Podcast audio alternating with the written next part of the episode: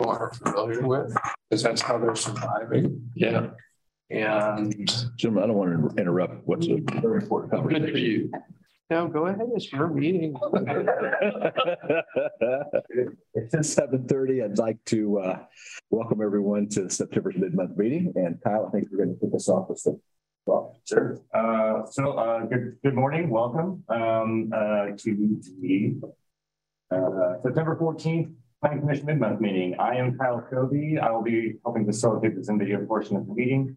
Um, joining us is, uh, Jeff Crick, uh, Planning Development Services Director. We will have some special guests as well. Uh, I'll let them introduce themselves when they're about to go. Um, we will be working alongside the vice chair to help facilitate the meeting. Um, this meeting will be uploaded to the city's YouTube channel. Um, please remember to mute yourself during the meeting when you're not speaking. Um, the chat function for the meeting will be disabled. All chats will go directly to me. And unless you're participating during the meeting, please turn your video off. This allows the active meeting participants to be on the screen. Just to be able to hear the meeting when you are participating, please turn your video on. If you have any trouble, you can send me a chat. Um, the city reserves the right to mute or turn individual, individual videos off to minimize distractions during the meeting. And that is all the script that applies, so I'll turn it back over to you. Kyle, thanks a million.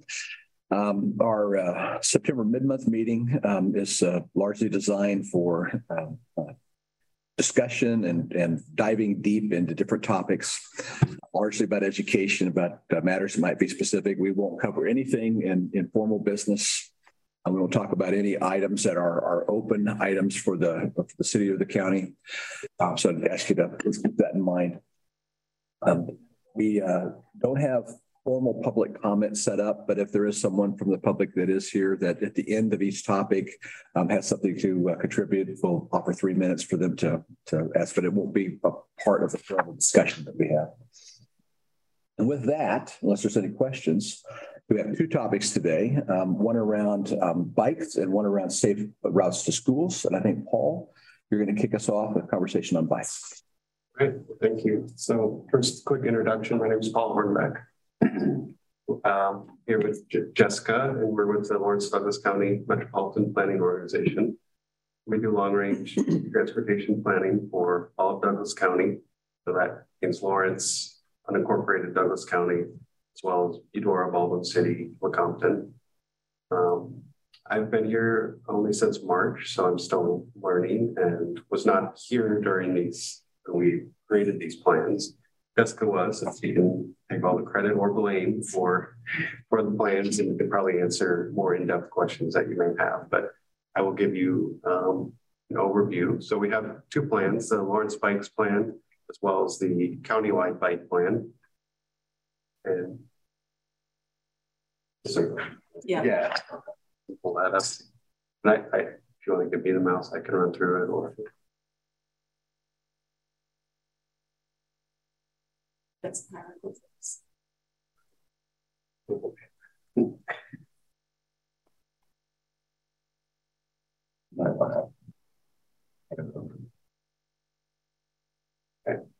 Yeah, so we have the two plans. Um, Lawrence Bikes was adopted in 2019. The countywide bike plan was adopted in, in 2021. And the reason for updating the plans, we're on kind of a five-year rotation with all of our plans. So the bike plans, uh, pedestrian plan, safe routes to school, the other plans. Yeah, whole lots. Okay. So we try and update to those every five years. Um, some of the, the key components of the bike plan, or bike plans is creating a low stress network that works for all ages and abilities. Um, and this update was also focused on, on implementing that as well as bringing in some of the national design standards to help, help create that um, network that's a low stress, um, high comfort for all ages and abilities. Um, so community engagement is a big part of our process. Uh, we have a public engagement plan that we follow for all of our processes. And so developing these plans, we, we follow the, the process that's outlined in our public engagement plan. Um, so these plans have a steering committee that helps guide the process and help help us um, vet our ideas and give us some direction. Um, we have a robust engagement process with each community. So Lawrence, Douglas County, the, the small cities. Um, there's a, a public comment period, a 30 day public comment period. Once the plan is developed and we have it posted and available for review. So engagement consisted of open houses, guided bicycle rides, mobile meetings, as well as a survey. Uh, the survey had over 600 responses. Um, and I mentioned we have the two separate plans. they started as, as one kind of combined bike plan for Lawrence and the, and the county. Uh, they were split during the process to uh, get better engagement with the with the small cities. Uh, we found that doing the safe routes to school with the bike plan um, gets gets the kids engaged and, and parents engaged. So that was uh, a big part of the, the county-wide plan. Paul, Charlie Thomas. So I am new to this. So you're saying you're meeting with the cities, Baldwin, Eudora, Lecompton. What about just the unincorporated areas? Where, where, Yes. where does the input come there? How do you meet with, with those So the steering committee for the, for the countywide bikeway plans was the MPO Bicycle Advisory Committee. And it has representation of two, I believe, two appointed positions that are appointed by Douglas County. And so the, that, they serve as the liaisons for what would, we would consider Douglas County, whether they incorporated or not would be their prerogative in that. Um, when we do engagement, of course, we're doing it to try to cover, uh, you know, to, tar- to target everyone in the sense that we use all popular news media or other things there. I don't, you know, like for any citizens, it's like the Lawrence and Douglas County to try to get engagement. So we would hope that people would engage in that way. When you do this type of planning that's very specific to a user group, typically the people who participate in these processes are people who are cyclists. And oftentimes we're reaching out specifically to their networks um, so regardless of where they live in the county, if they're part of, of the bicycle club or they bicycle, you know, a bicycle club in Baldwin City or Eudora, um, we would catch whoever we would catch in some of those user groups. And the reason I ask is I live west of Lone Star Lake out in the southwest part of the county. And um, are, are the people that live out there, are how again specifically do they get to give input? They would be asked to give input just as anyone when we advertise and do all of our relations related to like Lawrence and Douglas County Bike Plan update. So a lot of people were probably catching because they're targeted use, they're targeted users. They're already interested in bicycling or they bicycle or honestly, they dislike bicycles. Those are a lot of the people who, when you, they see a bike plan update, they want to come and be excited to give input to this process. So would, they would have to see something that we did in any of our public relations. There's not a specific meeting location that was necessarily there. They would have to either be an, be an audience that was targeted because they're interested in bicycling or be just part of the target of the city county-wide efforts. Okay. Is it fair to say that when you organize communication, you try to do that around the communities that have an interest as opposed to just the community at large or? Yeah, so it's some of both. Some things like when we do the 30-day public comment period, that's getting, you know, you're we're publishing a public new press release in the newspaper or putting out, you know, our email list. And we have hundreds of members involved in smart transportation planning or bicycle planning. We would reach out like for these plans, we went and talked to um, any specific user or group that would have an interest in bicycling. So um, in You terms of like out. Yeah, like, you know, they have Ride Lawrence, you know, um, that the Central Rotary operates or bike clubs or those sort of things. And we have members of our, on our advisory committee help us do that because they are plugged into these different communities. So the cyclists in Baldwin City and Eudora or um, in our county representatives, we actually have had at that time when we were doing this plan, had somebody on the committee that lived in unincorporated Douglas County who was a member of a bike club and was representing um, those interests. And he's someone who actually commutes, or you know, at the time did commute for work from unincorporated parts of the county into the city. And so um, we get a lot of that feedback from the representative people that we have on the steering committee. And when we form those, we try to cast the broadest net that we can to try to get a lot of different perspectives from um, somebody who, you know, may be in town biking. We try to get parents who may be biking with kids to, you know, to get kind of all ranges to understand a lot of perspectives. Are we going to maybe have, you know, knowing that we have one or two spots in the unincorporated, you know, for Douglas County to a point, does that maybe going to represent everyone? No, but our goal is to try to get an understanding of a broad perspectives of cycling.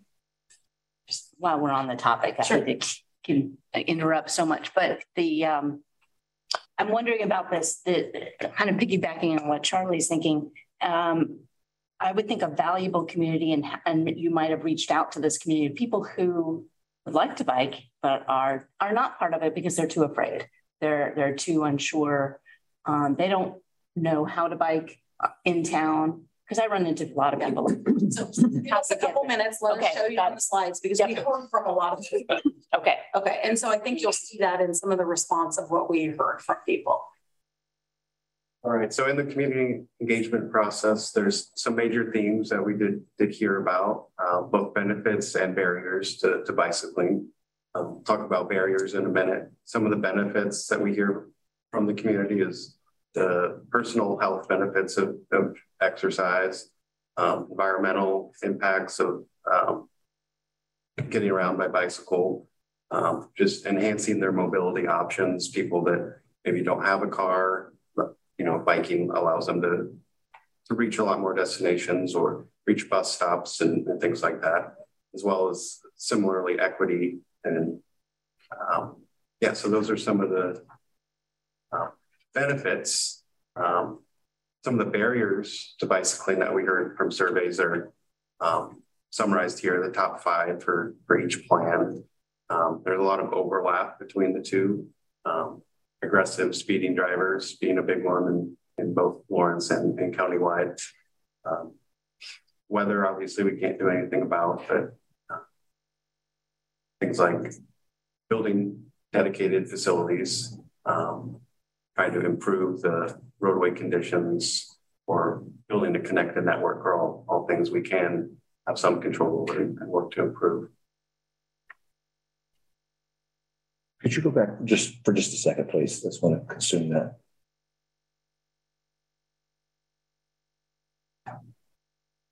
Thank you.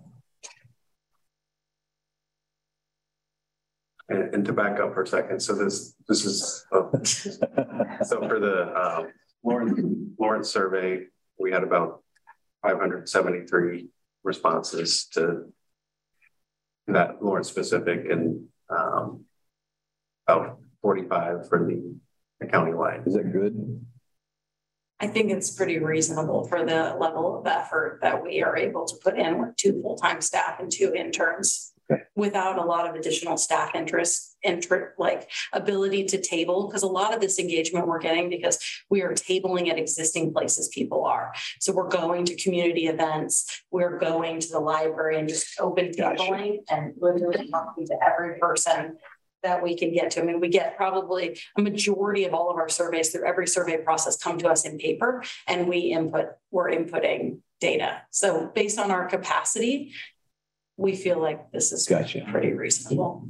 I think it's also fair to say is the amount of work Jessica and Paul do with two people and two interns is better than some places do with five people and 10 interns. So it's a very high productive effort they do with two people. Yeah, and we were really blessed in this process because members of the committee came out and tabled with us. They went on, you know, they helped go on rides with us um, of our steering committee because they're also very passionate about this work um, and helped us frame some of the work we're doing and listen to concerns because they're also advocating in other ways related to some of the planning work that we have done, like things like the Lawrence and Douglas County rideability map. So they they also, I think, have a value in listening and hearing what other people are saying outside of their own single bicycling perspective. And so many of those members helped us um, table and do events, which expands our capacity.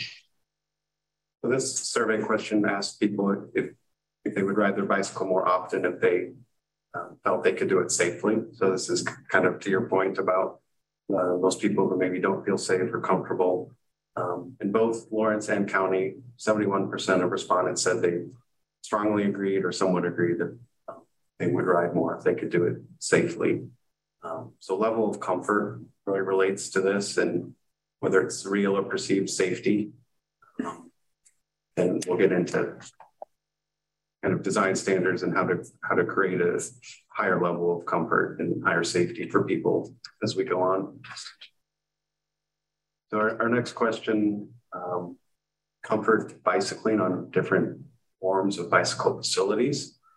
And so on the left, we have the different type of facility, um, protected bike lane or cycle track being kind of the safest and most, most, um, most comfortable and most uh, separated from traffic and vehicles.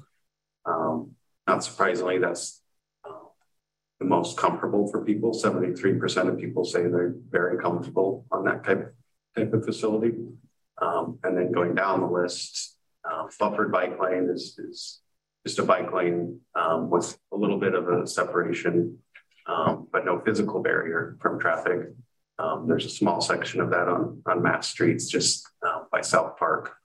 Um, so 44% of people, and then just going down the list to conventional bike lane or a shared lane marking or, or no facility, obviously the comfort gets less and less.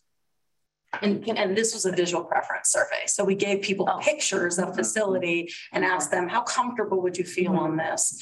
We did it both for commercial streets and local streets because that matters too. So we had two separate lists to kind of start to understand as people are responding, how would they feel if that they were in this kind of space?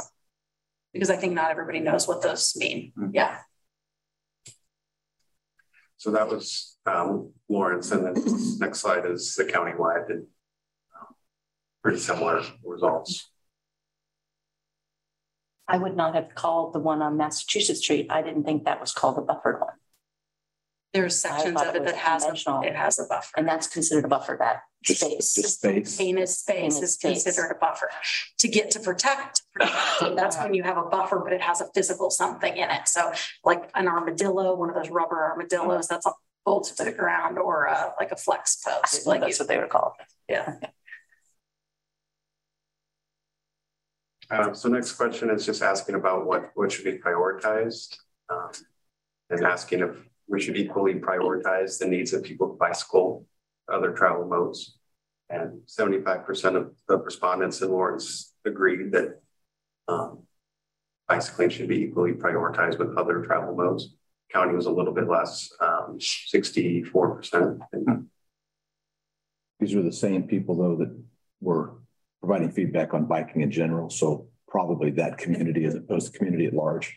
Yes. All right. Yeah. And we we understand that like in this thing, but we're trying to, I think, start to show the conversation about as we're talking about bicycling in relationship to other things, where should they lie? And right now, bike ped as part of like the overall transportation budget is like 2%.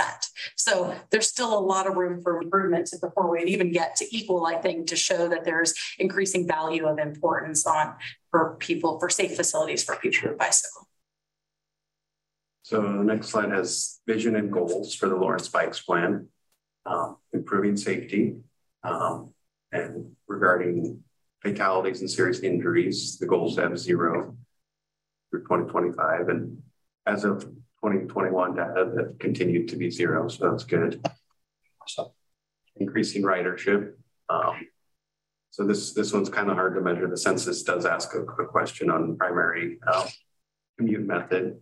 And as of uh, 2021, it was 1.3% of, of people using bicycle.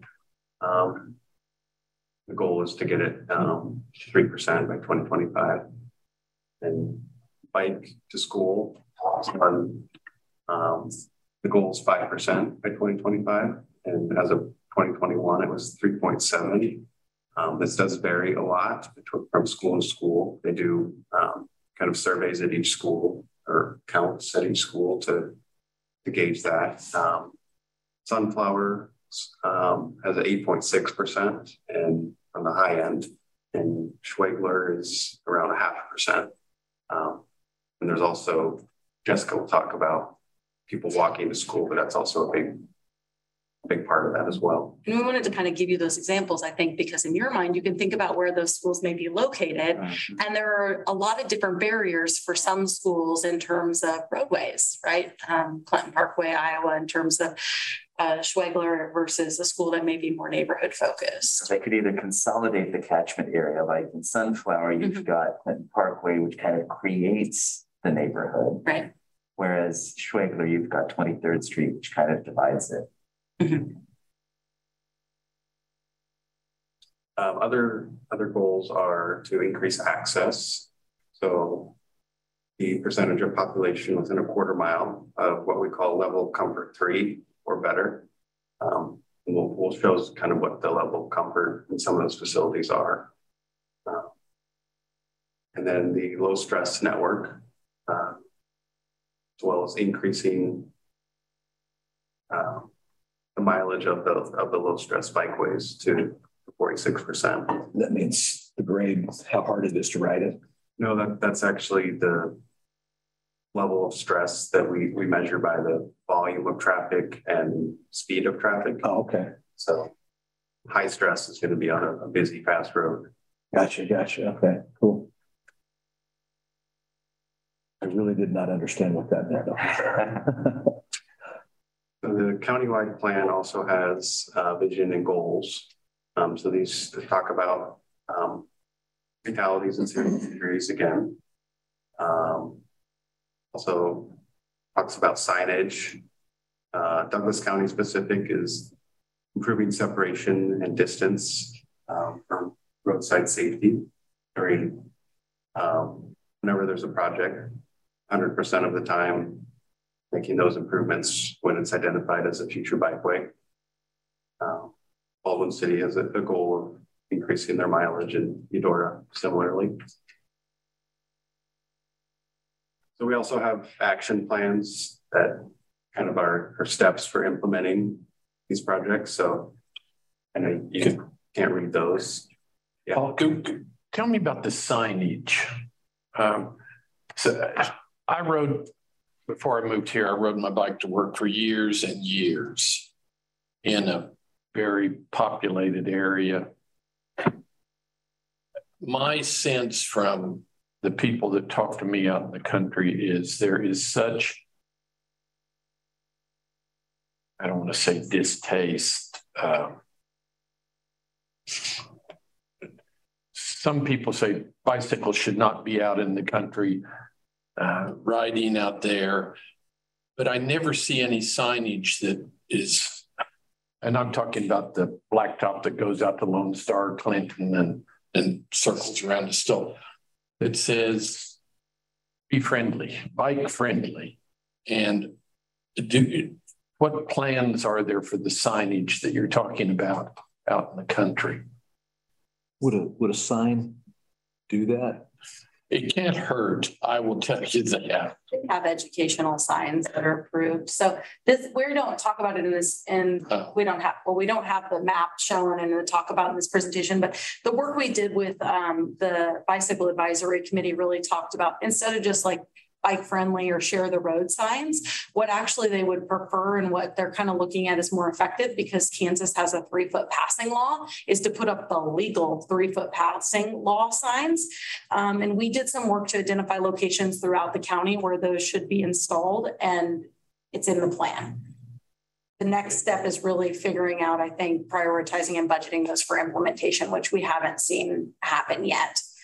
Um, Additionally, not in the county, but in the urban areas, the city of Lawrence budgeted in their capital improvement plan for next year, wayfinding work related to bike and ped um, and doing some study of that. So I would assume in terms of some of the larger signage picture um, throughout the county, that some of that may become part of a larger conversation. Okay. We have some provisions. It's really up to at that point, you know, some, the local governments to implement those.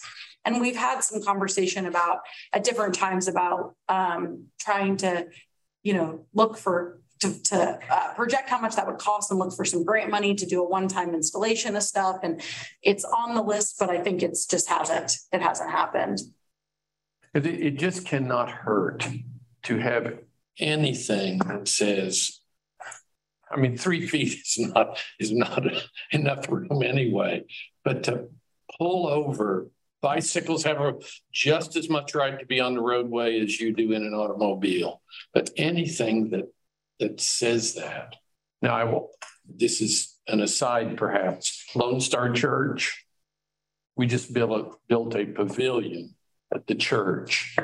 Very, lots of cyclists come through there. And we are talking about how can we use the church and that as a stop for cyclists on the way out and including a restroom out there that they could have access to. Hmm. Yeah. Isn't that cool? Yes. If you host a pancake breakfast, that'll be there. Oh, yeah. I mean, we, we do that.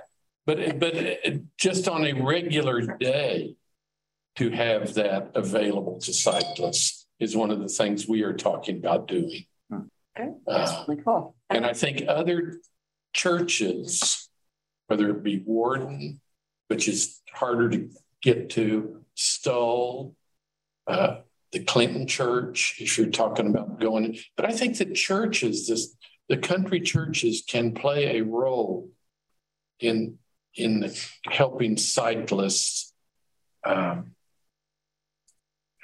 destination. Uh, oh yeah, gosh, all we have to do is get out to Lone Star and stop, get a drink, use the restroom, do whatever, and head back. And we're going to talk with uh, some of the organizers of the bicycle rides about how we can be helpful. Um, that's I don't know where all that Yeah, fits in. I think it does fit in. And I think that, I think, you know, that's one example, but I think there's probably a lot of private business, private entity responsibility for supporting cycling culture in our community. And whether that's from an employee perspective in terms of offering showers or having, you know, secure interior bike parking for long things. We, you know, we do other work besides just some of these big uh, city or county bike plans, and one of which is, you know, downtown parking assessment for bikes and other things. And we hear about a lot of those things from individual employees and employers. Um, programmatically, though, that work doesn't fall on anybody's plate. This is where it becomes really challenging. So as the MPO, we do planning work and we can get involved in some of the implementation. But when it gets to operation of some of these programs, it really falls beyond the scope of our role as regional planners. And so without building networks of support and relationships in all of the local governments and having them want to prioritize these things or having a local advocacy group, um, like a lot of people model the one in Missouri called PedNet, um, without having some of that local interest in advocacy, arranging some of these things and working on some of this cultural stuff, it becomes really hard to implement. And it just then oftentimes we find it sits in a plan. And we experience that here. I think a lot of cities experience that until they get a more professional level advocacy group that's doing some of this work very intentionally in parallel um, with the local governments. So some of the major steps for implementing the plans is uh, incorporating bikeways into roadway projects whenever there's a um, a road that needs to be to redone or expanded, whatever, incorporating bikeways with that. Um, also standalone bike projects, uh, grants and private funding. You know, Jessica mentioned, I think around 2% of the transportation budget goes towards bike and ped normally. So grants can, can really help um, advance projects. Um, Leveraging private development to also make necessary improvements. Um, safe routes to schools and Jessica will talk more about that. Maintenance of bikeways and then traffic signal prioritization. So county also has a, an action plan of um, different steps to take for the cities and, and unincorporated. Um, so there's education enforcement, evaluation, um, engineering. And then next we have our existing and planned network. So this map maybe takes, uh, takes a minute to digest. Um, so the, the blue line is our priority network that's been identified as kind of the top level of our highest priority to implement. Um, some of it's already built. You can see when it's a solid line, um, like the Lawrence Loop, where it's out west, where it's green, uh, up up north, where it's dashed, it's uh, planned. Uh, yellow is the secondary network, which is the next highest priority. And the things that are uh, not highlighted in blue or yellow are, are also priorities, but um, Is not, is the blue dedicated path not on the road? Sorry. not, not necessarily, no. So there's the, How do you differentiate the smaller line inside. So Okay. green where it's where it's a shared use path off the roadway. Mm. Um, red is Okay. bike lane. Okay. So as Paul's going to get into talking about, because you can see the future facilities, we just say this should be a future bikeway. Uh-huh. And that changed from the previous plan because the previous plan, um, we had uh, some consultants come in and do, and they said, oh, this should be a future bike lane. This should be a future this, should- this should be a future that. Well, we would get into implementing and we'd be like, well, we don't have right of way, or that's not really the level of comfort that we need for this roadway because maybe it's changed in terms of operational characteristics with speed and volume. And so we tried to create a plan that's more adaptive.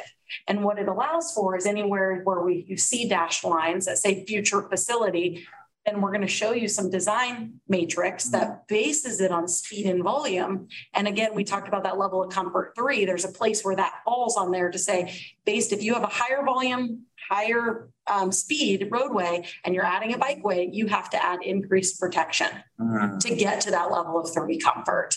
And so that ties back to kind of creating the policy metric we want, but not dictating before we get to do the engineering and community work on that specific roadway project, what element should be there. You know, on that map, this is the first time I've seen the environmental justice zone on a map. Is, so is that specific for biking or is that environment for the planning office in general? So the MPO does, in all of our plans, you'll see evaluation of environmental justice zone, or we have another analysis called transportation disadvantaged populations. The environmental justice zone is a federally required provision to understand disparity in transportation distribution of assets and condition. And that is based on low and minority populations based on census data. And we get that from HUD, from housing, from community development block groups. So we use their same layer for low to mod uh, block groups. And the other part of that is minority populations. And so in this, um, in this version of EJ, because we have a new one we're just creating for the TIP, that's at any block group that's over 150% of the uh, average, the county-wide average. Um, and so, of course, all of the EJ areas, um, which we'd find in an urban area when we're using county populations for our boundaries, are within the city of Lawrence. Um, and so this sh- this shows you, and we have some provisions when we talk about performance measures um, about when we're thinking about access or um, to networks and stuff, we show data oftentimes in relationship to the entire city or the entire county and then our EJ areas because we're starting we're starting, we've started over time and we're continuing to elevate our work into understanding how different communities are impacted by transportation, multimodal transportation access. And so the TIP um, our transportation improvement program, which is another federally required document we create, which is more like a capital improvement program, but for transportation projects only. That has a, a lot more extensive analysis of um, EJ areas or transit service in relation or project selection in relationship to those areas. Thank you. I saw environmental, I thought wetlands, not socioeconomic. Yeah, it's a federal, environmental justice is a federal term, and we also often have to define it Yeah. um, in our places. So this map we've shortened for you, but in a lot of them, we have definitions on the bottom of them. Just so the commissioner remembers, you also have a definition of environmental justice as part of Plan twenty forty in one of your sidebars. Thank you. So all, all of our prioritized projects, the blue and yellow, are part of a non-motorized prioritization list that helps build the five-year bike ped CIP capital improvement plan. Um, so there's there's kind of a matrix that helps prioritize which projects should be um, completed first. So, and as you've talked previously to the Multimodal Transportation Commission, that's work that they are doing. We have worked with them to develop a scoring system, a methodology to individually score all of these projects. And they have costs built into that where the annual money that the city budgets for um, bike standalone bike ped projects is getting selected based on approved plans. So it's the pipeline, right? We've done planning. How do we get it to implementation for standalone projects? Um, and so other projects are uh, that are not on that list are we kind of rely on routine maintenance or reconstruction um, development to build out those facilities. Recent examples of, of projects built would be the projects built in that manner would be 23rd Street being reconstructed now, as well as 19th Street. Um, those are more roadway projects, but they're adding bike facilities with them. So we also have a, a similar map for the, the county area as well. And so, Charlie, this may interest you in the county. You can see the areas that have the blue lines, some of those routes out to Lone Star, and you can see there's more and more, I think, as we go along that have moved from future bikeway to paved shoulder. So as we think mm-hmm. about county routes, that spectrum of comfort, those facility types for that is really talking about a, a paved shoulder to give people space, which has safety improvements for all users. From the south end of the dam over to, I call it the Lone Star Corner.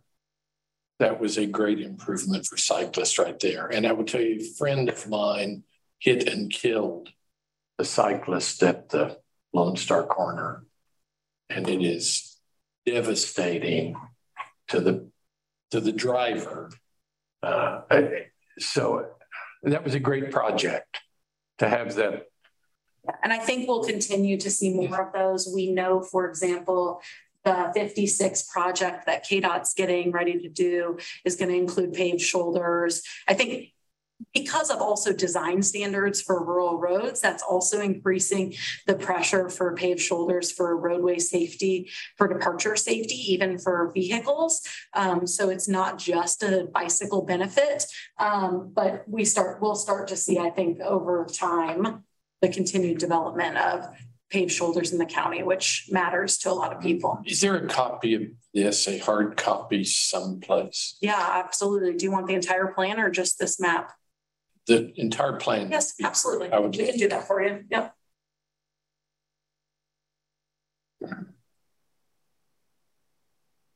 So the next slide talks about um, oh, the cross-country routes.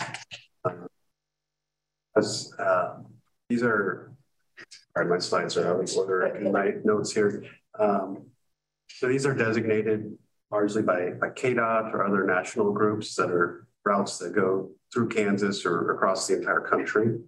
These are not necessarily um, prioritized locally um, for implementation at the moment, um, but they are they're they're more tourism um, and recreation focused than than transportation focused. The key about these, I think, is these are the routes people are using if they're doing cross country trips, and so um, regardless of the fact of where they fall in our existing or plan, Um, this is something new we added to the plan when we did this plan because we hadn't done it. bef- We hadn't done that in previous plans, but to really recognize and call attention to, we're part of a bigger network and system.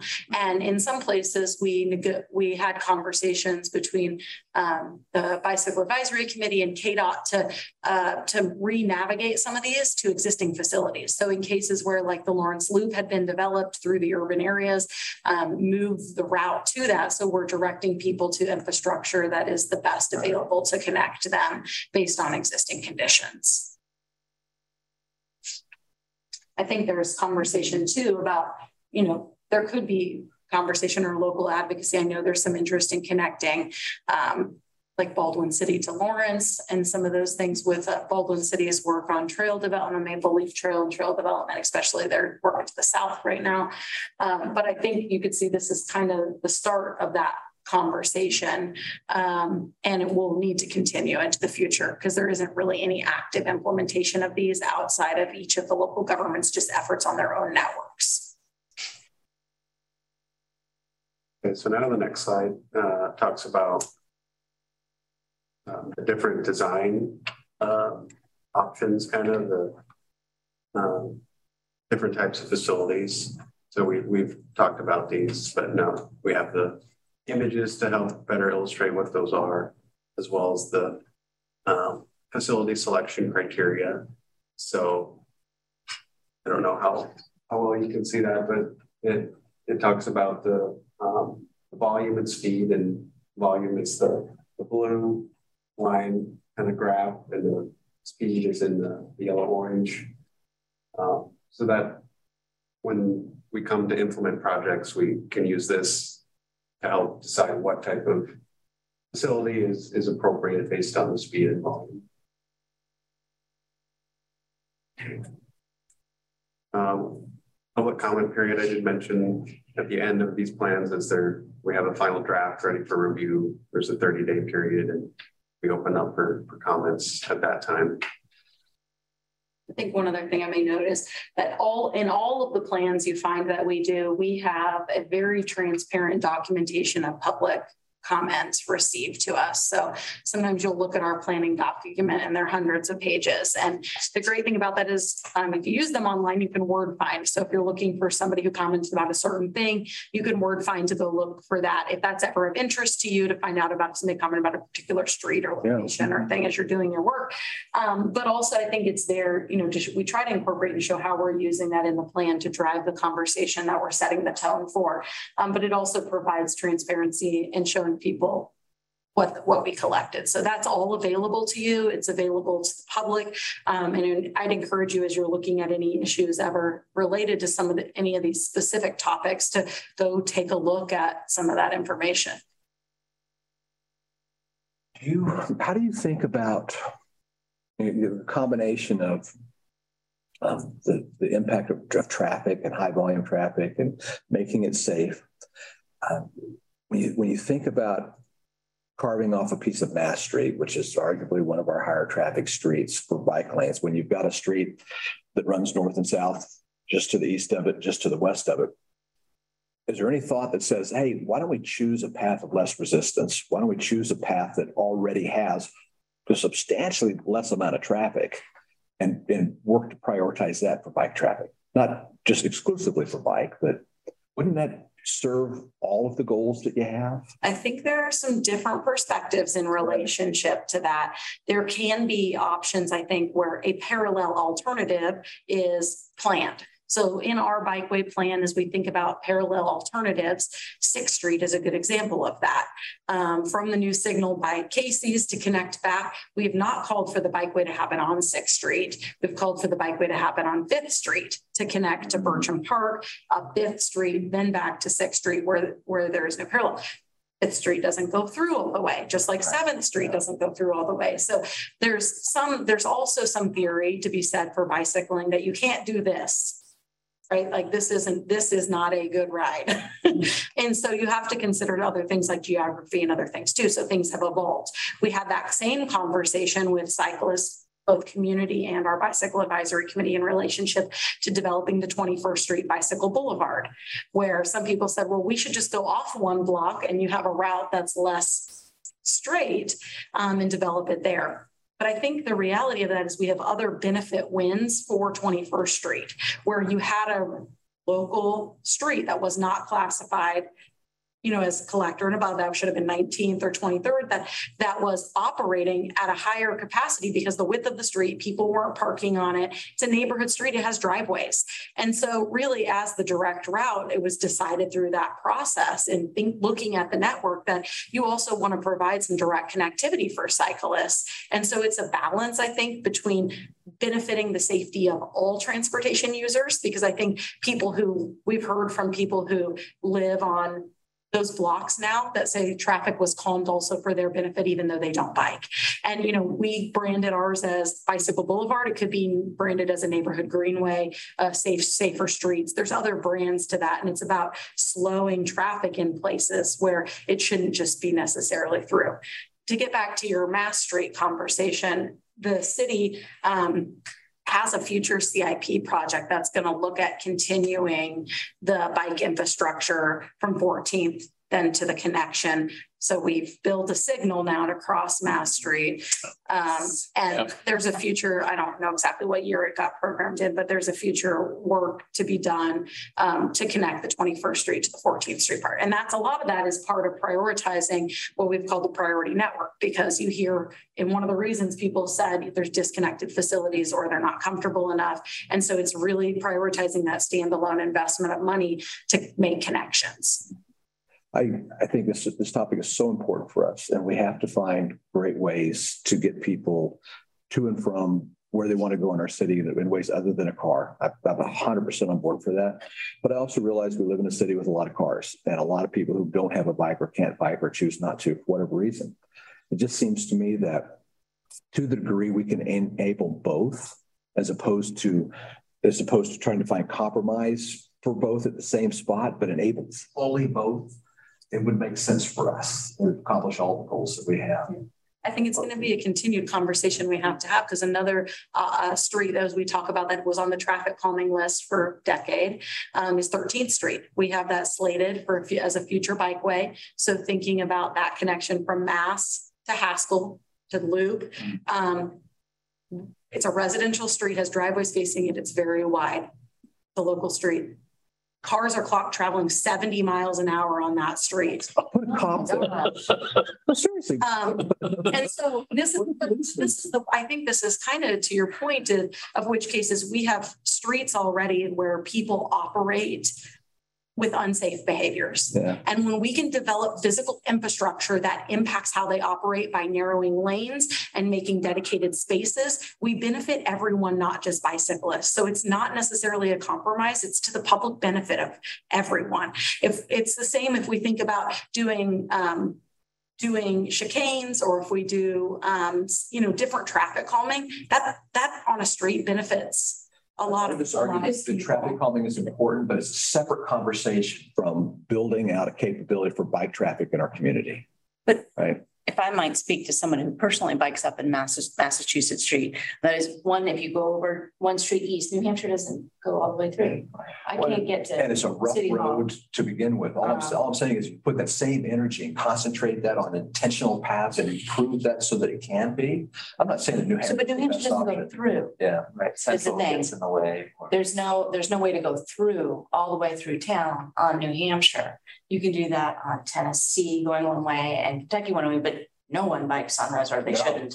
No. Um, but so Mass Street is the through north-south street. I mean, that's it, is a through north, north-south street. And as somebody who bikes on that, I can tell you that it did calm traffic. Not only do I feel safer on that street, traffic is slowed. And I hope, I imagine there's some data to back that up. It's not just my, Yes, my I don't know the perspective that. specifics. I have but yet to see a biker on that, that shared, that, that, the, the bike lane going down Mass Oh, Street. yeah. I have yet to. Oh, I've just seen, me. That's just. me. again, well, I bike it. Yeah. All the time and I see lots of people. I'd like to see more people. All right. But I still see a lot of people on sidewalks biking because they Yeah. being next to the cars is, and, and certainly with kids, people have got kids, little kids, they're on the sidewalk. Yeah, I- that's where I go. Yeah. Yeah. And that can be just as dangerous Yeah. because you Oh, have yeah. driveways and people backing who are not Yeah. expecting someone traveling at the speed of a bicycle to be Yeah. crossing. And so there is a lot of conversation about moving um, to some of those lower volume streets where now every driveway is an access point. Or you start having bike pedestrian. Yes. And there's a lot of, there's something to be said culturally about designating streets that you want to work for everyone and showing that in a public way, like on Mass Street, as opposed to saying, oh, you're a bicyclist, you go over here. And so I think it's about creating safer spaces for everyone and creating that very visual public culture that we are a community that has streets that work for everyone.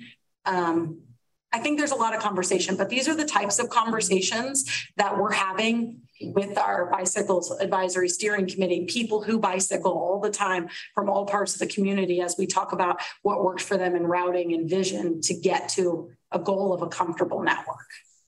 It's critically important work. One thing, every time things get narrowed or shut down, you put more traffic on some of the other streets. Now nineteenth is called a collector, but it is driveways all the way from the fairgrounds to Iowa. And that street, you're putting more and more traffic on Nineteenth Street, making it less safe all the time. I had to go to nineteenth because twenty So- changed, yeah. when 21st Street was taken out, was on there. And now with the mess on 23rd Street and everything else, 19th Street is dangerous. Actually, nineteenth street is shut down. Down, yeah. And there's it's still a shut lot. down for, and it's still, I'm, well, I'm just talking down where I, it's getting worse and worse all the time. And if It's you're gonna shut bit- down 13th Street too, Yeah. it's I- at the cost of everyone on 19th Street. I think there's some other things happening too with relationship to KU and transit changes that are impacting some of that. Um, transit had this, KU Transit had to significantly cut service to a lot of their routes, so they don't have the frequency they used to. A lot more people are driving. Their numbers for ridership were a third of what they were pre-COVID. So I, there are, it's not, I mean, we're doing things changing. There's also other changes that are happening, I think, that are impacting Yeah, and trips on the 19th network. Nineteenth has a painted bike lane that is dangerous as hell because you're driving right over culverts. And so most people are on the sidewalks and those are small lots, so many driveways, short driveways. So this is not, it- you're creating it. The situation is just getting worse and worse on that one street. And it just seems to constantly be ignored. And now with it being open through the business park by the fairgrounds. So as an example for planning for nineteenth, so as more and more traffic goes on nineteenth, would you look at um the facility that's there now, which is just a painted bike lane? Could that in your planning then eventually as traffic increases? I'm gonna guess it already probably is not a very a- high level of comfort, and it's probably already even already in the plan, like based on the thing, even if you have a facility like a painted bike lane, if it doesn't meet the level of comfort, when we would go back and touch that street, we would say this doesn't meet the level of comfort, it needs to be three or higher. So just because a bikeway is there does not mean that's the, what the plan calls for us. the bike. So it should be be bumped up into another category. As it goes. Walker, Wakarusa's probably a good example of the conversation that's happened there in terms of the next section they're doing where by, you know, the plan, the plan, other part further to the north has existing bike lane on street. And then it was a conversation of, well, that's not, we already know, we put bike lane there, just not even that long ago in the last five years. Mhm. And that's not meeting our level of comfort in this plan. So to meet the level of comfort, we either need a cycle track or a shared use path. And so what you saw in the future proposed design is shared use path and the transition to that facility type. And so I think those conversations are happening. They're happening with the Multimodal Transportation Commission. They are using the tools that we have available in the plan to try to help drive some of those decisions about design that's getting implemented. The other side of that is budget. And, and, I think that's the limitation in some, some places where many of the bike lanes you see out on the street now, they were not because the road was reconstructed necessarily. They were because we did street maintenance and we said, oh, well, we could fit a bike lane in here. And so I would say probably many of those were retrofit situations, not necessarily where we reconstructed or rebuilt, reconstructed a street with a bike lane, because nineteenth is a good example where the bike lane is not very No. comfortable to most people. It really, it really serves as traffic calming and narrowing, which does create more space, but that's already a very narrow. You also don't have rooms to put in a dedicated bike lane or widen that road, because that would put you right in people's living rooms.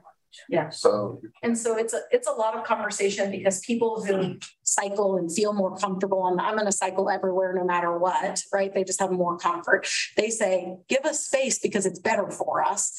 And people who don't cycle but would cycle if they could be more safe say, well, I would never cycle on that. And so it's this balance that not even all the cyclists say the same thing about the facility. And so we kind of um, came to the conclusion in the plan with the cyclists that we worked with and from the community that something is better than nothing, but it's not ideal. And the ideal is to build this level of three or higher.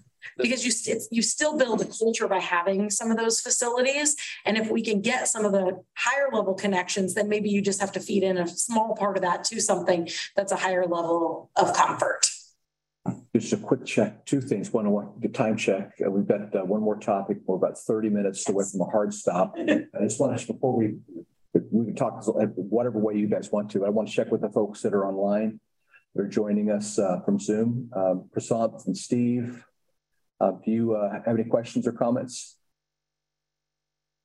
Make it kind of hard for you to jump in. Yeah, I'm good, Gary. Thank you. Thank you. Yeah, nothing here, just taking it all in. I appreciate the time this morning. All right, thanks. I know we had traffic counters out on the, again, uh, the Lone Star Blacktop headed out that way. Do we have uh, bike counters that we know how many people traverse the unincorporated county roads? I do on- not on- To my knowledge, there are not bike ped counts besides some manual ones that we've done in a few spots. Um, there is the technology available. I don't know that the county has ever used it. We have it in the urban areas because as part of neighborhood traffic management, um, the city engineers have purchased some bike ped counters. Um, we're still testing out what that looks programmatically. We haven't gone back and done manual bike ped counts. That's where we put somebody for two hours and there's supposed to be a methodology. Yep. The problem is that doesn't work for county trips because we're, those ratios are built on when people are there in urban areas, right? It's a national program that's really targeted to urban areas. And so if I go put somebody out, you know, over lunch on a, it, it doesn't work Yeah, um, for the two hour period. So we really would need tube counters. Uh, it's something we could talk to the county about. I don't know that they've ever done them. They may before projects. Sometimes if they have a consultant or, you know, they're doing an engineering study before a project, they may, it's not something that feeds into a database I have. okay. Although I, I think those counting things are, are interesting because it's a chicken or egg issue. Whereas you, if you're looking at a roadway and people don't feel safe biking on it, there's going to be very few bicycles passing that too. Um, so, but if they built it to be safe, there'd be a lot of people on it. So depending on which way you're looking at it, you don't want to have that tube counter determine, well, there's nobody on this road. So, Yeah, that's So- true. And True. And an example of that when we built the lighted pathway between South Park and campus. Um, we did before and after counts of that, and there was like a three to four fold increase of usage, bike and ped together of that corridor, the when, once they lit it. So it gives you an idea, like people, and we, you know, we counted at nighttime hours, we looked when, you know, the lights were on, It was, we were, you know, kind of creepy sitting in our car counting people. Uh, we left- Be there before we did that, but um, I think those are some examples of things where you build the mm-hmm. case where it's like, yeah, nobody was out walking bike. Now we've made this lighted facility and oh my goodness, people, everybody came to use it. Mm-hmm. And I think there's, there's certainly more of a culture in Lawrence and Douglas County of accepting bicycle riders. Think what in the name of thunder must it be like in whatever towns that don't, don't have any idea about cycling is okay. Yeah, well, and this leads into my next topic of safe routes to schools, because I think this is the entry level hmm. for all of those other places, because I think it's really hard for people to debate that, to say that kids should not deserve to be able to bike and walk to school. And land use decisions and school siting around schools in a lot of places have made that not possible. Um, just because of how that far they've located off on a rural, you know, where land was available or cheap. And um, we are fortunate, I think, and you'll see in some of the stuff we talk about to have neighborhood schools. And I think that's a really big part of a conversation um, that's still going to play out here in relationship to how we do this work. So if you're ready, unless you want, you have no public comment. Please jump in. Okay, so we have done safe routes to school planning in Lawrence, Eudora, and Baldwin City. I'm going to talk primarily about Lawrence today, although I can answer questions about any of them. Um, the plan in Lawrence is obviously the most robust because there's the most quantity of schools. Um, Safe Routes to School is a national framework. So they have a methodology really that's about all the things that Safe Routes to School should engage. Um, when we did this planning process, um, we had done Safe Routes to School planning work before, but we didn't write a plan. So we had some maps, um, and we had some, oh yeah, there's some different programs happening, um, but there was no written plan. And so the next process when we engage this is a partnership of City of Lawrence, uh, Public Works, uh, Public Health, USD 497. We invited different private schools to participate, although many of them, because of their disbursement and not having boundaries, don't necessarily have a lot of kids walking and biking. So we got very little participation in that regard. But um, and just thinking about a coalition about how, you know, what how, what's law enforcement's role, what's our mission for communication about a lot of different things. So we're thinking, trying to think holistically about walking and biking to school in relationship to all of these elements. The thing people think about the most is obviously engineering. Is there sidewalk or bike infrastructure, but for kids mostly sidewalks or crossings um, in relationship to school. Do we have traffic controls or crossing guards? Those are the things that people want to talk about, which is mostly city programming. But I think there there are other parts of this program, and and again, when I talked about advocacy and the role of other organizations, so thinking about walking school buses and you know how the community driven nature of those, or volunteer crossing guards as opposed to a paid crossing guard program or student crossing guards, there's a lot of programmatic stuff that could be different based on what some of the other partners would want to participate in based on best practices. We're not there in the, all of those regards, but we have made significant progress in some things. And so we'll talk about those things. Um, we started this process in the winter of 2019. Um, and doing some research, we we will talk about our data gathering in the parent survey. Um, we worked with public health a lot to get that into schools. Um, we put together kind of our existing conditions, and then we went back to evaluating routes. And we have some. We worked with the school district, and we'll show you some cool mapping that we did to look at student densities uh, in those boundary areas to make some priority routes. If we're investing our limited resources in gap infill and crossings, let's do it where we can funnel the most kids into routes um, that go to schools. And so we did that for each of the schools. Um, and then we went back out and did some open house and engagement, and we'll talk about that. And then we put it on pause and waited because schools were closed um, before we came back and did some uh, public final public comment and approval. Um, so like I mentioned, we began a long time ago, um, and that first effort really was led in 2014 by public health, um, and no plan was written we have um, since then implemented a lot of some of the other programming stuff. So bike and walk to school days at, uh, at, many of the schools that choose to participate.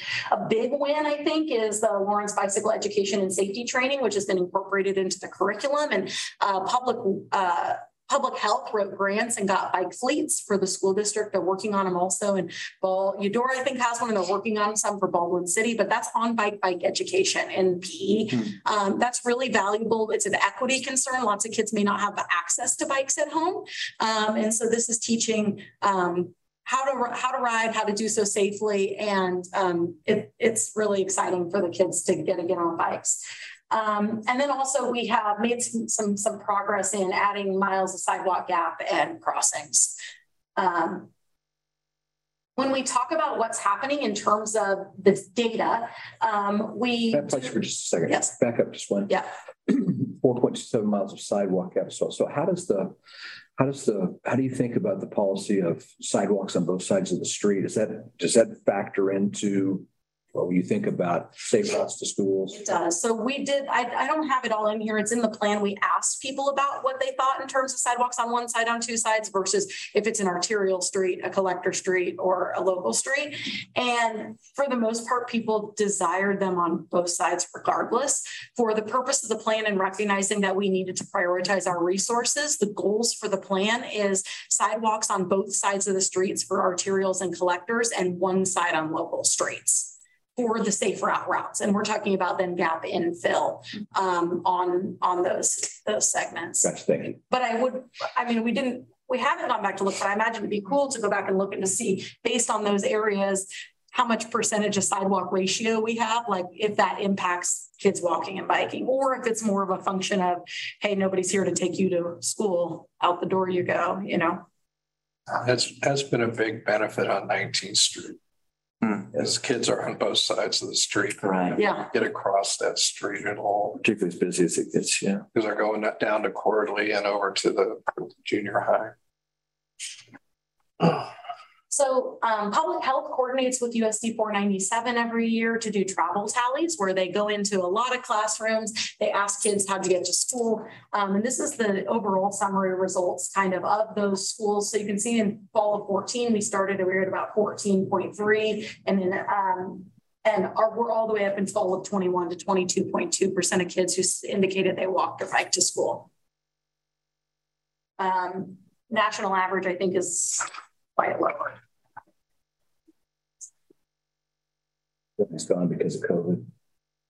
Yeah, they didn't collect data that year. They're getting ready to do these again. They do them in September, the fall ones, and they're working, public health is working right now. Everyone wants to school in twenty twenty. Yeah, yeah. You're walking the schools, you know, to the kitchen and then they're gonna yeah. Um, we also though, sorry, back to that other data, we, we did parent surveys. Um, we do the, we do those typically in a planning process, but that asks some questions that I'm going to show you the results to. And then we did some school crossing guard counts to understand what was happening. A lot of crossing guards locations got placed over time and then they were never removed, but they necessarily didn't no longer, they no longer met the warrants of the program. So they didn't justify either having enough kids to walk or bike there or the densities changed within the boundaries. There was no ever conversation. And that comes into some recommendations we made and some changes that have happened since. Okay, so we asked, um, this is the, from the parent survey and it asked people really to identify for us to help us understand what are barriers or motivating factors um, that are impact your kids' ability uh, to walk or bike to and from school. Um, and so you can see presence and quality of sidewalks um, are pretty big factors that are um, motivating um, and um, there, you know, there's some stuff you can, we can see where we may have less impact on it again, weather, climate, time, somebody's personal time, um, distance, obviously, a little is a policy question. Um, but I think that kind of gives you an idea, and we use this to drive the narrative and conversation about the work we're doing in Safe Routes to School programming. Next. Okay. So we work with the district to get anonymous student information. We don't um, we're showing you this as an example. We don't publish all of these maps. It changes from year to year. Remember, we're on a five-year cycle for updating. We also have provisions in the plan if numbers change, we will go back and revisit these. This gives you an example, though, of showing you kind of where the density falls in relationship um, to Billy Mills. And you can see as a result gets us thinking about in yellow over here, we had the previous safe routes to school route. We looked at that, oh, the density pocket that's happening. We really need to plan a future uh, future route, and you can see the proposed route is in blue. Um, and as a result, that changes. Another thing we also look at for every school is walk sheds. So we have a model built that has all of the sidewalk net, existing sidewalk network and street connectors and crossings. And we basically take um, from the school, let's go a half a mile in half mile increments and show you what that distance is and what um, percentage of we can incorporate within those spaces, recognizing again, the farther you get out, and the um, lower the age, the less likely you're going to have kids walking and biking, particularly if they have to do it alone. But these are the two things that we look at and um, and put if you put them together all on one map, it gets really crazy. But um, we do that and we have them on a screen and we're looking at these as we're trying to prioritize. Okay, if we're looking at routes, where should we prioritize our investment of sidewalk or crossing improvements based on those routes. And so that's been the evolution now of how we've established and evolved those safe routes to school routes that we're working on. Um, so we so we did all of this work and put proposed routes out and had our sur survey from our parent survey and we hosted an open house and we had very low attendance. And so we said, okay, this isn't what we need to do. So instead we went back and contacted the schools and went to visit either the PTO or the PTA at every school, or at least we asked to, um, and based on what they told us would be best for their school, we went and did all those visits. We provided them packets of engagement that gave that laid out all of the stuff we were kind of looking for guidance on. Um, and so in some cases, they had some different options for choices um, and ways to connect things. And we wanted to get that information directly from that school to help us make that decision. And so we did that. Um, in relationship to all of these tools and packets. We also had them all online that people could find, um, but most of the engagement came out of our work going to specific school sites and helping having those PTOs or PTAs specifically recruit engagement from their school for us. That's very time intensive. Were you the, if you were the queen of the world, how many people do you need in your department? Because I mean, I, I, it just seems evident that maybe seems evident to me, maybe that you are not a priority in this county. If there are only two of you and two interns, and you are charged with doing I mean, the, the things that you were doing. Um, so part of that staffing level function is a result of the federal funding we get. And you'll be pleased to know that we are getting more money. And so there may be some things in store for us in the future. I was thinking about but that's a federal federal. a hologram of you at the schools in Paul. I mean, I yeah. It's I mean, we evident. have a lot of capacity. I mean, we have built capacity. We, our interns are not making coffee. Yeah. And they have really good job placement because of it. For the record, I make the coffee. That's because you just delegate everything. And part of it's about bringing the right people together to start having these conversations and to make decisions and be willing to kind of say, okay, here's what it is. Let's move on and keep doing this work. It helps that it's on a cycle. We're not, you know, we're on a five-year cycle. So we're not starting over. We're saying, here's our process. What didn't work last time? How do we recreate this? What else can we do? Um, yeah, we do the best we can do. You know, in, in addition to their day jobs, they have to show up for these Never ending. Every day, every evening. You don't have to just do talk about doing. Yes. Speaking of that, we have about 12 minutes. Okay, so we'll try to hurry. So again, we have goals from each of those areas. We talked about the percentage increase and then about completing the network because those are the really uh, critical things and, and how we should do that. Okay, we realized from the first time we planned, we only made one set of maps and that was misleading. So what we did in this plan is we developed infrastructure maps, which is our plan plans. And then we developed encouragement, a new set of encouragement maps, because that's about what we give to people to walk and bike. So we don't want to show a safe route if it's only a future safe route and there's no sidewalk on it. So having one set of maps, you can see now how that's problematic, especially when we show projects that may not still happen for a number of years. People may say, oh, that's going to be built next year. No, that's so we have different maps. Then we also realized at each of the schools, we really would benefit from having traffic circulation maps. And we have we made requests all the schools to get all, a lot of this information. Not every school has given it to us, um, and it hasn't necessarily been coordinated at the district level, but we have made them for every school that has given us information. And then they can use these beautiful generated maps to go to the next slide. Okay, well, I show you on another slide. Um, here's kind of the routes um, community wide. Um, so some sections so when we look at totals later, some sections may contribute to part of a, a middle school route, but also an elementary route. But here's the network of streets um, that is prioritized for two sides of sidewalk on collector and arterial and one side on local streets.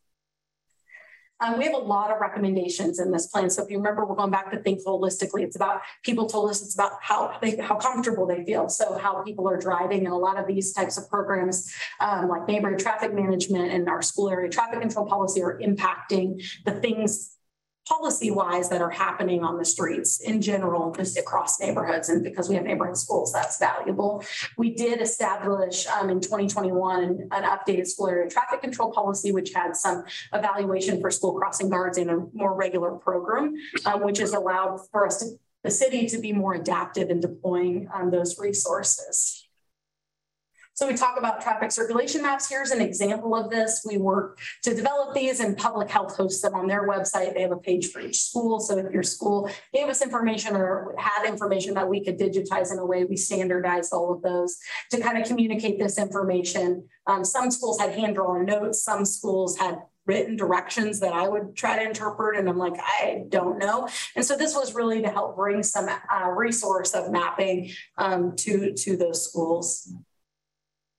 Um, we recognize crossings both in safe routes and in the pedestrian plane as one of the most challenging points of um, contention for comfort. Um, and so we have some recommendations about some safe routes to school crossing improvements and, and implementing them into non-motorized prioritization and develop a crossing policy. And Multimodal Transportation Commission is working on that right now. They just had a study session about uh, crossings and policy design. There's a consultant working on, on a, a, small project for that. So there's some work happening on these things, which is really exciting. Um, again, we talked about that crossing guard program for safe routes and uh, evaluating some of that yearly, and we're doing that. Okay, constructing and maintaining routes. So all a lot of the work, safe routes to schools are prioritized in the non-motorized prioritization process. That's how a lot of those um, segments have gotten infilled and prioritized in infill. Um, that's also been largely driven by a lot of success that the city has had in uh, getting awarded transportation alternative grants from the state of Kansas. So um, between Safe Routes to School and the Lawrence Loop over the last five years, on average, they've gotten a million dollars a year. And that's that's huge um, in terms of bike ped investment. And so a lot of work is being done on stand. Those are all standalone bike ped projects. And so um, that's really exciting. And I think there's continued conversation about even maintenance and ADA and sidewalk improvement that is just going to benefit kids walking and biking to school, assuming we have neighborhood schools. Okay, we went to work with, uh, we developed an MOU between the city and uh, USD 497 about how we're all going to work together. Um, and we have a, a, kind of an informal working group because of that, um, that meets as needed to do, to coordinate and do all this work because there's a lot of individual partners doing each of these pieces. Um, Again, this is kind of the culture of walking and biking. These are some of our best practices and recommendations. Some of these things are happening, some of their some of them aren't.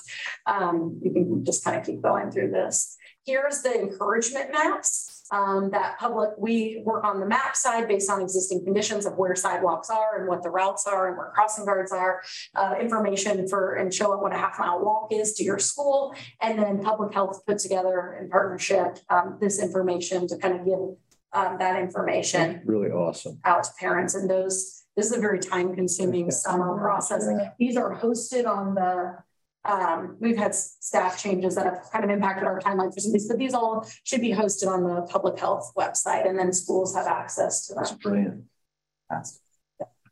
Um, so yeah, so again, we work to um, track progress. You know, we're looking at the inventories of networks. We also have, I didn't talk about it at all, but there's some bikeway projects related to safe routes. So thinking about how that impacts, because there's some things like bike boulevards are probably slower streets that would also impact how kids walk or bike to school. Um, and then the process to amend. We recommend there's also some other best practices um, that we have less control over two of which are, you know, really having school champions at schools to, to work on some of the cultural things or think about how, you know, walking school buses can really impact walking and biking rates to school, which um, there's not a process for that really. And so it would have to be community advocate driven, school specific, that sort of thing. And then overall, just considerations about walking and biking before new schools are sited or boundary changes are made we recognize that is a huge part of why we are able to have done and had success doing the work we've done is because there are our neighborhood schools. So when um, the school district talks about boundary changes, um, mean, do they meet with you? Do they talk with you? Did they? Amy Miller and our division represents planning and development services on school boundary change committee.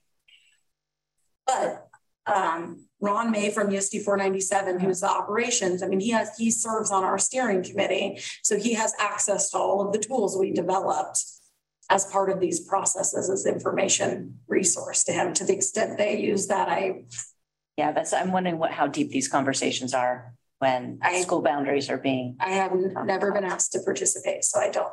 okay.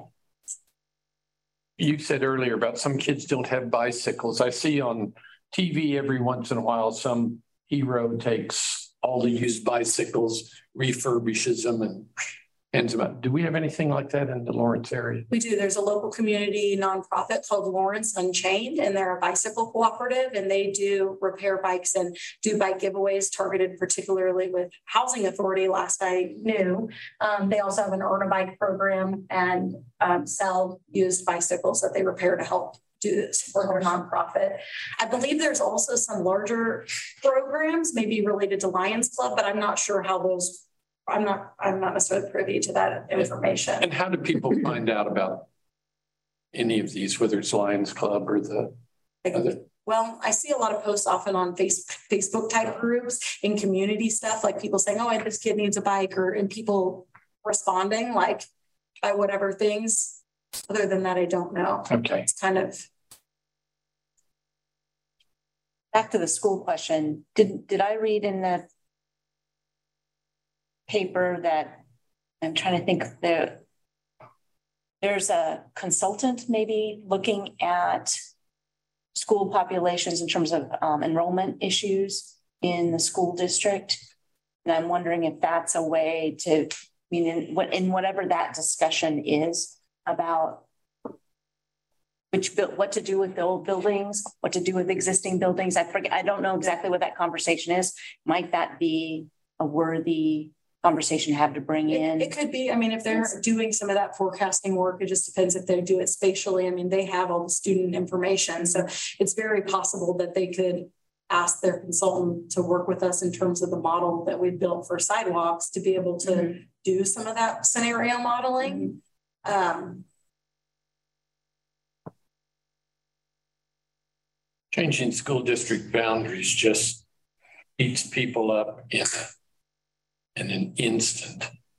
Uh, Talk about changing the school boundaries.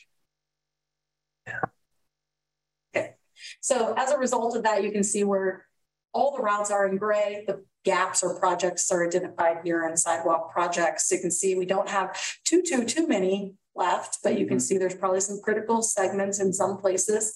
Some things we anticipate, um, you know, the 19th Street, the this section of Wakarusa with SL, you know, with SLT project. There's some things that will happen as part of development, other parts that um, will need to be standalone projects. So the gray, that, those are future projects to the gray on this one is the routes, The- Oh, the route, okay. the route. So like that's the, what was in yellow on the previous slide. Now it's just in gray because we want to show you how the connections are made. Okay, But now the, um, the blue is if it's a gap on one side of a local street. The green is if it's on a collector or arterial, both sides, and the brown is if it's on a collector or arterial on one side of the street. So I'm just thinking, Yeah, so. the Nineteenth Street is just problematic, Yeah, so. so the prioritization methodology though has um some scoring that prioritizes different factors to to target um some of those projects. So thinking about transportation disadvantaged populations, we've now incorporated some of that equity consideration into weighting for that scoring. So to try to prioritize sidewalk gap infill for project selection where we believe there are populations that would most benefit from the need to walk or bike to school. So. Right. All of our plans are online at our website. And then the, um, that's the public health website that gets you to the link kind of of all the school pages.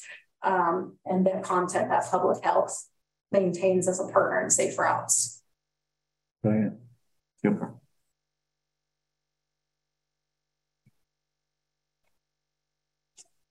Good job. So job. much. Thank you. Good job. Yeah. Yeah.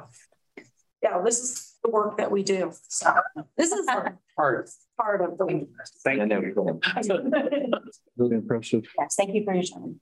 Usually at these meetings, what, what are we looking at for planning commission meetings this month? Two nights, one night? This month, I believe we're looking at two nights. Okay. I don't have the bit of paper that's got that in front of me, but I remember I think tonight is two nights and it- Thought that September was going to be heavy. yeah, I think it's stacked on both nights. Yay. Uh, usually, we always had the mid-month and we got qu- kind of a quick, Overview of what was coming. what was, what was coming, so. Yeah, we need to get back in the, Now uh, that we're back at our first in-person mid-month, maybe we can We'll try to add that back in. started. yeah, Thanks for that. we need to get back in the routine. We've kind of lost it over the. Two and a half years. Yeah. Yeah, I think we got about two, two full nights if my memory serves correctly. Yay. Great. Thank you guys so much. Really. Thank you, thank you. Um, We we have have- other plans for the future, so if you have other stuff you would like to hear from us about, we are happy to come talk about any of the work that we have done. The other thing that most, may be most relevant to you is the pedestrian plan. If you want to hear Very more much like to about. see that, yeah. Always happy to talk about sidewalks. And David can present that once. Go off on rants or whatever. I try not to rant. So There's meeting that starts here at nine. We need to clear the room before then. So I just want to ask before we you jump, is there anyone online that has any comments? Make before we go? With that, uh, without objection, we'll call this as close. Thanks, everyone. Thank you Thank you. so, so much.